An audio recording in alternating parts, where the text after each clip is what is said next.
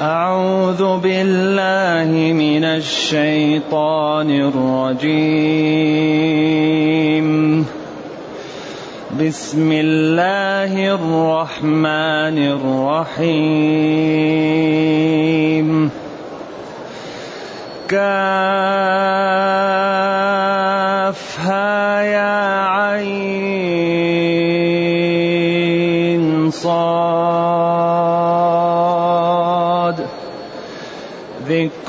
رحمة ربك عبده زكريا. إذ نادى ربه نداء خفيا. قال رب إني وهن العظم مني واشتعل الرأس شيبا. واشتعل الرأس شيبا ولم أكن بدعائك ولم أكن بدعائك رب شقيا وإني خفت الموالي من ورائي وكانت امرأتي عاقر وكانت عاقرة. نعم. وكانت امرأتي عاقرا فهب لي من لدنك وليا يرثني ويرث من آل يعقوب. واجعله رب رضيا. يا زكريا إنا نبشرك بغلام اسمه يحيى. إنا نبشرك بغلام اسمه يحيى لم نجعل له من قبل سميا قال رب أنا يكون لي غلام وكانت امرأتي عاقرا وقد بلغت وقد بلغت من الكبر عتيا. قال كذلك قال ربك هو علي هين. هو علي هين وقد خلقتك من قبل ولم تك شيئا. قال رب اجعل لي آية. قال آيتك ألا تكلم الناس ثلاث ليال سويا. فخرج على قومه من المحراب فأوحى إليهم فأوحى إليهم أن سبحوا أن سبحوا بكرة وعشيا.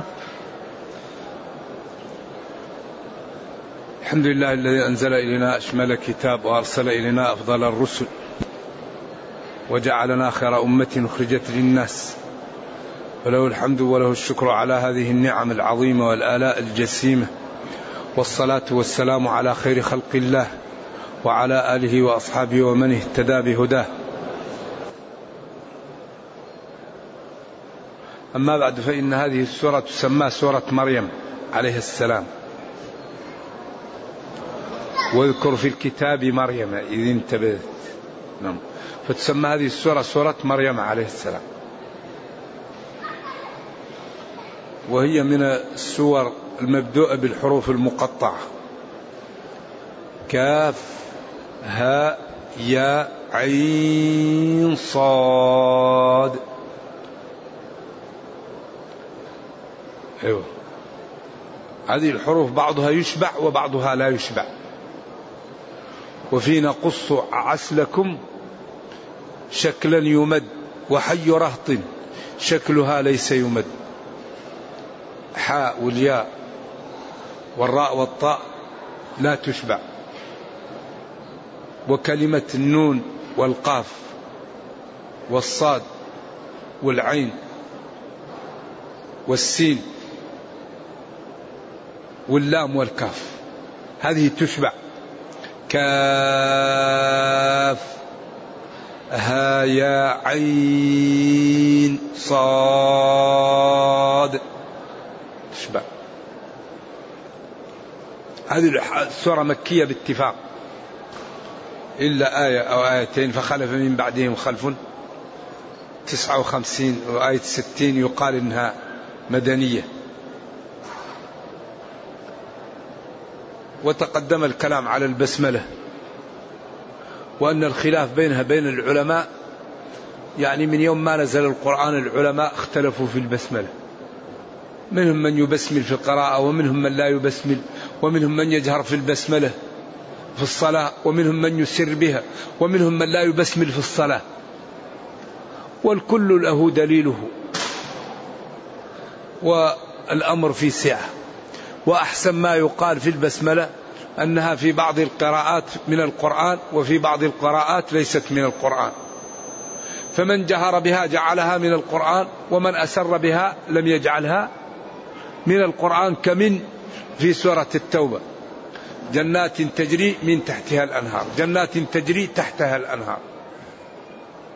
فالذي يقرأ بقراءة مكة بن كثير يقول جنات تجري من تحتها الأنهار. والذي يقرأ بقراءة الجمهور يقول جنات تجري تحتها الأنهار. والكل صحيح. ولا نضيق واسعا. نعم. بسم الله الرحمن الرحيم أي أبدأ قراءتي بتسمية المعبود بحق الذي شملت رحمته جميع الخلق وخص المسلمين برحمة خاصة في الدنيا والأخرى. هذه هي بسم الله الرحمن الرحيم. كاف ها يا عين صاد. هذه الحروف المقطعة العلماء اختلفوا فيها إلى قولين. قول إنها من المتشابه. ولذلك من قرأ في الجلالين وفي بعض التفاسير ألف لام ميم كاف الله أعلم بمراده. ومنهم من قال هي لها معنى واختلفوا إلى أكثر من ثلاثين قولا. وأقوى شيء في نظري أنها جاءت للتحدي ولم تأتي لتكون جملا مفيدة وإنما جاءت للإشارة إلى التحدي. أو لأنهم تعاهدوا وتوافقوا أن لا يسمعوا لهذا القرآن ولا ينصتوا له فجاءت هذه الحروف بطريقة غير معهودة ليسمعوا فتأتيهم قوارع القرآن. هذان القولان هم أقوى الأقوال. أنها جاءت للإعجاز أو جاءت لشد الكفار لسماع القرآن فيسمعوا القوارع وقد ذكر كبير المفسرين عشرة أقوال في أول سورة البقرة وقال إنها صحيحة أو أنها كلها لا يمكن أن تنفى. وقد بين الوالد رحمة الله علينا وعليه في أول سورة هود الأقوال الموجودة وذكرها ورجح أنها جاءت للإعجاز لأن الاستقراء حجة وكل ما جاءت الحروف المقطعة في أغلب القرآن يأتي التنويه بعدها في القرآن. ألف لام ميم ذلك الكتاب. ألف لام راء كتاب أنزلنا صاد والقرآن. فكل ما جاءت هذه الحروف يأتي التنويه بش بالقرآن. وكأن الله جل وعلا يقول لهم أنتم أصحاب فصاحة وبلاغة ووصلتم في ذلك إلى العلياء. وهذا نبيي.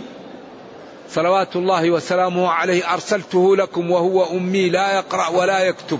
وجاءكم بكتاب من جنس كلامكم ومن وبطريقتكم. وأنتم تفهمون ذلك فأتوا بمثله. فإن عجزتم فاعلموا أنه رسول واتبعوه. فهي للتحدي. بعدين التحدي السافر. لذلك ذكر الباقلاني في كتابه القيم إعجاز القرآن أن هذه الحروف فيها نصف الحروف. فيها المجهور وفيها المهموس وفيها المستعلي وفيها المستفل وفيها من اللسان وفيها من الشفتين. وفيها من الحلق. فكل أنواع الحروف موجودة في هذه. نصف الحروف موجودة فيها ونصفها غير موجود. فهي كأنها إشارة إلى الإعجاز كما ذكر ذلك في كتابه إعجاز القرآن. ذكر رحمة ربك عبده زكريا. ذكر من رافع ذكر هنا؟ ومن ناصب عبده؟ ذكر رحمة ربك عبده. نعم. هذا ذكر. أو كافها ذكر. أو فيما يتلى عليكم ذكر. ثلاثة أقوال. كافها ذكر. هذا ذكر. أو فيما يتلى عليكم ذكر. هي إما مبتدأ وإما خبر. والطبري رجح أنها خبر قال الابتداء دائما عند العرب يكون بالمضمر براءة أي هذه براءة. سورة أي هذه سورة. غزال هذا غزال. فالعرب تضمر في أول الكلام ولكن يجوز أن تكون أيضا مبتدأ. إذا ذكر رحمة ربك عبده. فعبده مفعول به لرحمة. نعم. والمصدر يضاف إلى فاعله ويضاف أحيانا إلى مفعوله ويكمل العمل بما لم يجر. وبعد جره الذي أضيف له كمل برفع أو بنصب عمله. بفعله المصدر ألحق في العمل. بعدين قال ذكر رحمة ربك عبده. رحم الله عبده. فأضيف المصدر إلى إلى فاعله ونصب المفعول. كمل برفع أو بنصب عمله إذا أضيف إلى إلى الفاعل أو المفعول. إذا عبده على أصح الأقوال. فاعل لرحمتي.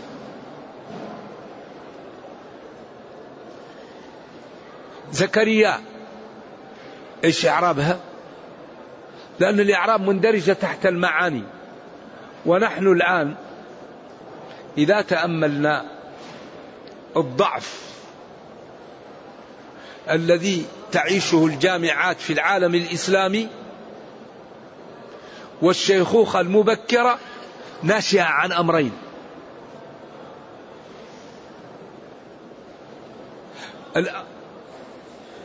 نعم؟ أحسنت. الأمر الأول عدم حفظ المتون. الأمر الثاني الضعف في العلوم المساعدة. إذا هذا الضعف المستشري بين طلاب العلم وبالأخص الشرعيين في كثير من بلاد المسلمين ناشئ عن عدم القوة في العلوم المساعدة وعن عدم حفظ المتون.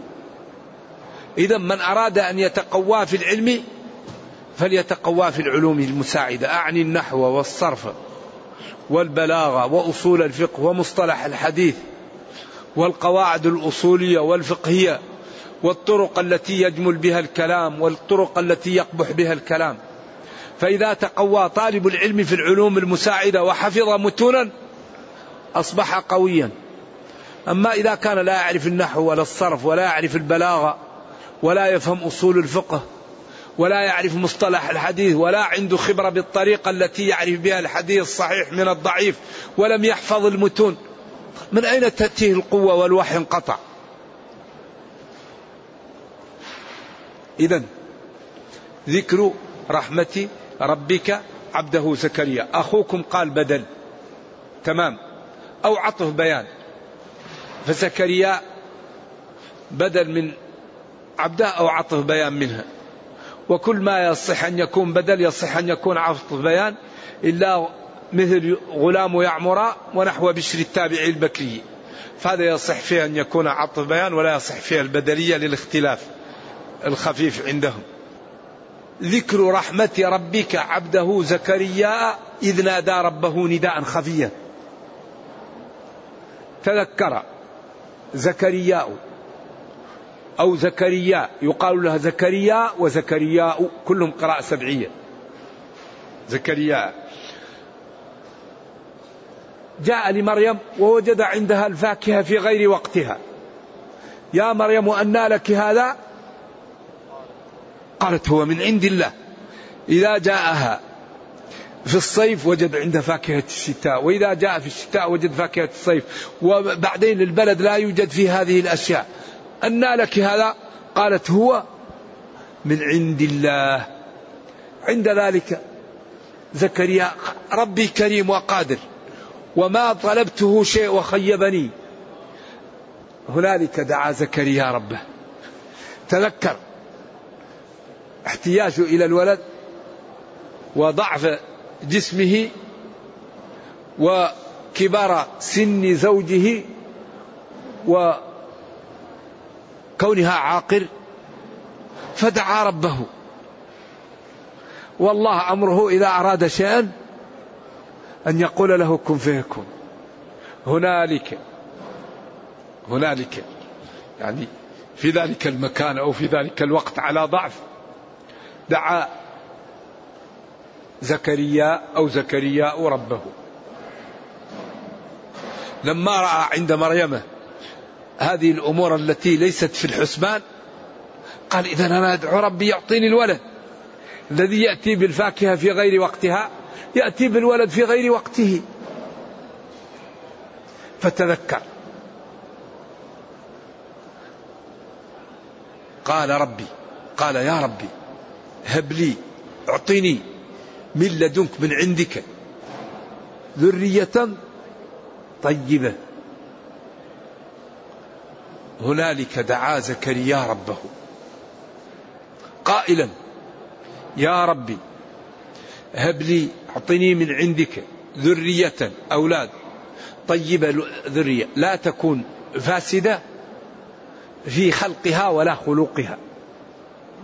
طيبة يعني سوية في في عقلها وفي شكلها.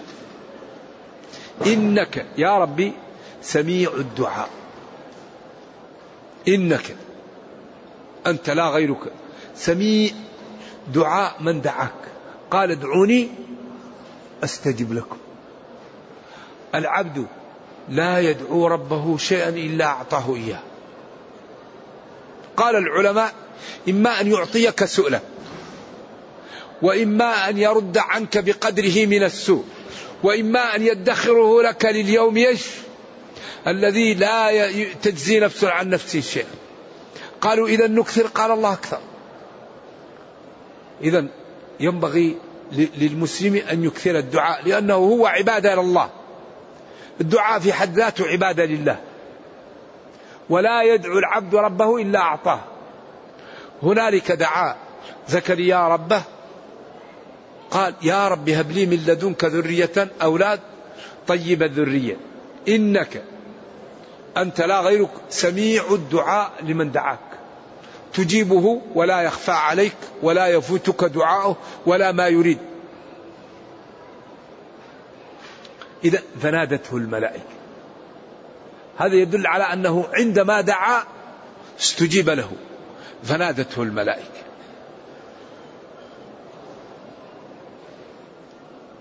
يا زكريا نادته الملائكة. قائل يا زكريا إن الله يبشرك بغلام. اسمه يحيى لم يكن له من قبل سميا. عندما دعا نادته الملائكة يا زكريا إن الله يبشرك يخبرك بخبر تتغير منه البشرة لما يقع في قلبك من السرور. هذا الغلام اسمه يحيى. لم يكن له من قبل سميا للعلماء فيها ثلاثة أقوال. هذا الغلام اسمه يحيى. قيل لم يسمى شخص قبل يحيى يحيى. هذا قول. القول الثاني لم يكن له مثيل في أن يولد ولد بهذا الصلاح والذكاء والطيب من رجل كبير السن. وصل إلى هذا السن وإلى امرأة كبيرة عاقر وعاقر. فالعاقر تقال للذي للتي لا تلد وتقال للكبيرة التي وصلت سن اليأس. فكلمة عاقر مشتركة بين من لا تلد أصلا وبين من وصلت إلى مرحلة لا يمكن أن تلد فيها. فكل يقال له عاقل فهذا مثال أن يوجد مثل زكريا مثل يحيى. من من رجل بلغ في الكبر عتيا أو عتيا ومن امرأة عاقر في شبابها وعاقر وصلت سن لا يمكن أن تلد سن اليأس وأصبحت قاعد لا مثيل لهذا. وقيل لا مثيل له في الطيب والاستقامة لأنه لم يسبق عليه ذنب. لم يعصي ربه يحيى. الله جابه لا يعصي الله وليس له شهوة في المعاصي وليس له شهوة. وأخطر شيء يأتي بالمعاصي النساء. فالله لم يجعل له فيهم شهوة. لذلك قال إياكم والدخول على النساء. لا يخلون رجل بامرأة إلا وكان الشيطان ثالثهما. أرأيت الحمو الحمو الموت؟ هذا من جوامع الكلم. قالوا الحمو الموت لأنه إما أن الزوجة عياذا بالله تقع مع الحمو فيما لا ينبغي وهي محصنة فتقتل أو يراها زوجها فيأنف من أن يتشاكل ويقع في مشكلة مع قريبه فيطلقها فتموت موت معنوي. فالحمو إما أن يسبب الموت الفعلي أو الموت المعنوي. قالوا هذا من جوامع الكلم. فنادته الملائكة وهو قائم يصلي في المحراب. نادته الملائكة وهو قائم والحال أنه قائم يصلي في المحراب. المحراب المكان الذي يكون فيه مرتفع للصلاة يكون دائما فيه الإمام أو يكون فيه المصلي. أن الله يبشرك بيحيى.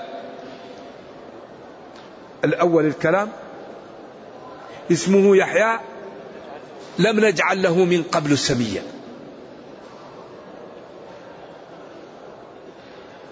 قال ربي كذا الب...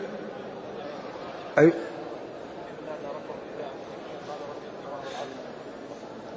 نعم إذ نادى ربه نداء خفيا.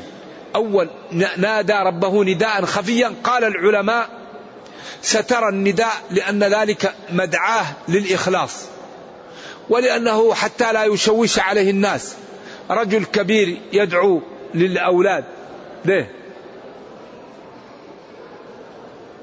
ولأن الدعاء عبادة والعبادة إذا لم تكن واجبة سترها أفضل. قال ربي إني وهن العظم مني وهن ضعف ويبث العظم معروف مني أي من جسمي وإذا ضعف العظم من باب أحرى العصب واللحم.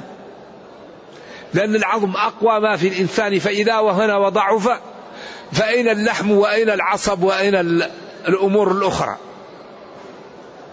أقوى ما في الإنسان العظم فإذا وهن فغيره من باب أولى. واشتعل الرأس شيبا. اشتعل يعني ظهر فيه الشيب وبياضه مع السواد كاشتعال النار في الحطب. كأن الشيب له بياض ولمعان وضوء والسواد ظلمة فكأنه أصبح السواد داخله. الشيب حتى صار مشتعلا كالنار وهذا بليغ. شيبا. واختلفوا في إعراب الشيب. أغلبهم يقول تمييز محول عن فاعل وبعضهم يقول هي مفعول مطلق من اشتعل لأن الاشتعال نفسه هو الشيب. كفرحت جذلا وجلست القرفصاء واشتعل الرأس اشتعالا شيبا. ولكن أغلب المعربين يقول تمييز محول عن فاعل اشتعل شيب الرأس. ومنهم من يقول حال وهي بعيدة. قال ربي إني وهن العظم مني واشتعل الرأس شيبا ولم أكن بدعائك ربي شقيا. ولم أكن.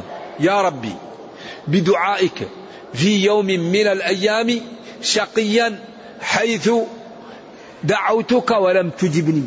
ما دعوتك في شيء إلا أعطيتني إياه على أصح التفاسير. وأنا اليوم أدعوك أريد الولد ولم أكن بدعائك ربي شقيا. قال ربي وإني خفت الموالي من ورائي وكانت امرأتي عاقرة. وإني خفت الموالي وهم أبناء عمي وأبناء إخوتي وعشيرتي من ورائي على أصح التفاسير أن لا يلتزموا بالإسلام ولا يتمسكوا بالشريعة فيضيع شرع الله وإني أطلب منك أن ترزقني ولدا يكون صالحا ويستمر هذا العلم وهذه النبوة التي في وفي آبائي. وما يقوله بعض المفسرين أنه يرثه المال أو الملك خلاف التحقيق. أولا لأن الأنبياء لا يورثون. نحن معاشر الأنبياء لا نورث. ولأن زكريا كان نجارا ويأكل من كسب يده. فدل هذا ولأن المال تافه ونبي الله لا يسأل أن يوجد ولد ليرث المال والمال لا قيمة له عند أهل الفضل وأهل الدين.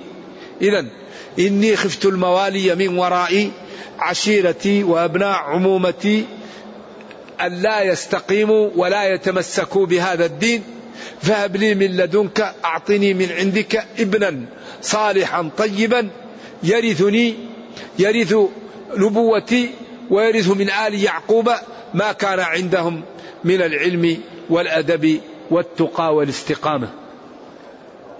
نعم. وكانت امرأتي عاقرة. يعني هذا إظهار للضعف والاحتياج ولبعد حصول هذا لأن هذا مدعاه للإجابة لأن العبد يفتقر لربه ويسأله ويظهر له حاجته. لذلك إذا دعا العبد ربه فليلح في الدعاء يلح للدعاء لربه لأن الله كريم. إذا قال وهل العظم مني؟ الوهن هو الضعف. واشتعل الرأس شيبا. ولم أكن بدعائك رب شقيا ما دعوتك إلا أجبتني وإني خفت. الموالي عشيرتي وأقربائي من ورائي وقيل الموالي هنا الكلالة. وهم الإخوة وأبناء العمومة. من ورائي وكانت امرأتي عاقرة. لا تلد. فأعطني من لدنك وليا يرثني ويرث من آل يعقوب واجعله ربي رضيا. يا زكريا. على طول. قال له ربه يا زكريا إنا نبشرك بغلام اسمه يحيى لم نكن لم يكن له من لم نجعل له من قبل سميا. على الروايات التي ذكرنا قال ربي أنا يكون لي غلام وقد بلغني الكبر وامرأتي عاقل قال رب أنا يكون لي غلام وكانت امرأتي عاقرا وقد بلغت من الكبر عتيا. كيف؟ يعني كيف الطريقة؟ هل من هذه الزوجة أو من زوجة أخرى؟ كيف يكون لي ولد؟ وأنا كبير في السن. وهذه الأمور أصبحت علي صعبة. قيل بلغ التسعين وقيل فوق السبعين. وقد بلغت من الكبر عتيا. العتي والعسي هو اليبس وعدم يعني وجود النضارة والقوة في الجسم. تقول عسى العود وعتى إذا نشف ولم يكن فيه بلل. قال كذلك. قال الأمر كما قلت. أنت كبير وزوجك عاقل ولكن أنا قدرتي أمري إذا أردت شيئا أن نقول له كن فيكون. قال كذلك هو كما قلت. أنت كبير وزوجك عاقل هذا صحيح. وإذا ربك هو علي هين. قال ربك هو علي هين. الأمر سهل علي. والدليل على ذلك أني خلقتك من قبل ولم تك شيئا. أكبر دليل من أين وجدت أنت؟ ألم توجد من نطفة؟ إذا الأمر الأمر ليس صعبا بالنسبة لله تعالى. قال رب اجعل لي آية. اجعل لي علامة أنك استجبت دعوتي لأني أنا محب للولد ومتعلق به. اجعل لي آية أنك استجبت دعوتي. قال آيتك أن لا تكلم الناس ثلاث ليال سويا مع أنك لا مرض فيك ولا شيء فيك. لكن إذا أردت أن تتكلم لا تستطيع. تستغفر تستغفر تقرأ تقرأ لكن لا تكلم الناس. قال علامة استجابتك أنك إذا أردت الكلام ثلاثة أيام لا تتكلم. قال هناك ثلاثة أيام إلا رمزا وقال هنا ثلاث ليال سوية. ذلك هذا التلوين في الأسلوب لتظهر القصة بأساليب مختلفة مع صدقها وجمالها وعدم التناقض فيها وأنها تدل على أنها من عند الصادق الذي لا ينطق عن الهوى وهو النبي صلى الله عليه وسلم الذي أنزلها من الله وتدل على أن هذا معجز. ذلك هذه القصص أمرها عجيب من أكبر الأسباب والأدلة على صدق الرسل الإتيان بهذه القصص. تأتي ولا تختلف ولا تتناقض ولا تأتي هنا ضعيفة وهنا قوية وتأتي الأساليب مختلفة وهي في غاية الجمال والصدق والحسن. ثلاث ليال سويا فخرج على قومه من المحراب طلع من المحراب فأوحى إليهم أوحى إليهم إشارة أو كتابة أن سبحوا بكرة وعشية صلوا لربكم في الصباح والمساء. ولم يتكلم وكان هذا آية على أن الله تعالى استجاب له دعاءه. نرجو الله جل وعلا أن يرينا الحق حقا ويرزقنا اتباعه وأن يرينا الباطل باطلا ويرزقنا اجتنابه. وأن لا يجعل الأمر ملتبسا علينا فنضل. اللهم ربنا أتنا في الدنيا حسنة وفي الآخرة حسنة وقنا عذاب النار. سبحان ربك رب العزة عما يصفون وسلام على المرسلين والحمد لله رب العالمين. والسلام عليكم ورحمة الله وبركاته. قالوا يا موسى إن الملأ يأتمرون بك ليقتلوك. وفي سورة وقال رجل مؤمن من آل فرعون. هل هو نفس الرجل؟ الذي قيل إنه رجل تقتلون رجلا أن يقول ربي الله؟ قيل هذا أبو بكر في بعض في في سورة غافر. أما هنا الرجل رجل مؤمن في موسى هو كان سمعهم يقول وجاء رجل من أقصى المدينة يسعى قال يا موسى إن الملأ يأتمرون بك ليقتلوك لأنه ضرب واحد وقتله ومن الغد جاء الرجل يريد أن يتشاكل مع الرجل الذي تشاكل مع الرجل. فجاء موسى ليضرب عدو فخاف فقال أتريد أن تقتلني كما قتلت نفسا بالأمس؟ فراح واحد ووشى بهم وجاءه رجل وقال إن الملأ يأتمرون بك ليقتلوك. والحقيقة الله أعلم لكن الذي يظهر أنه قد تكون القصة تختلف. نعم. بس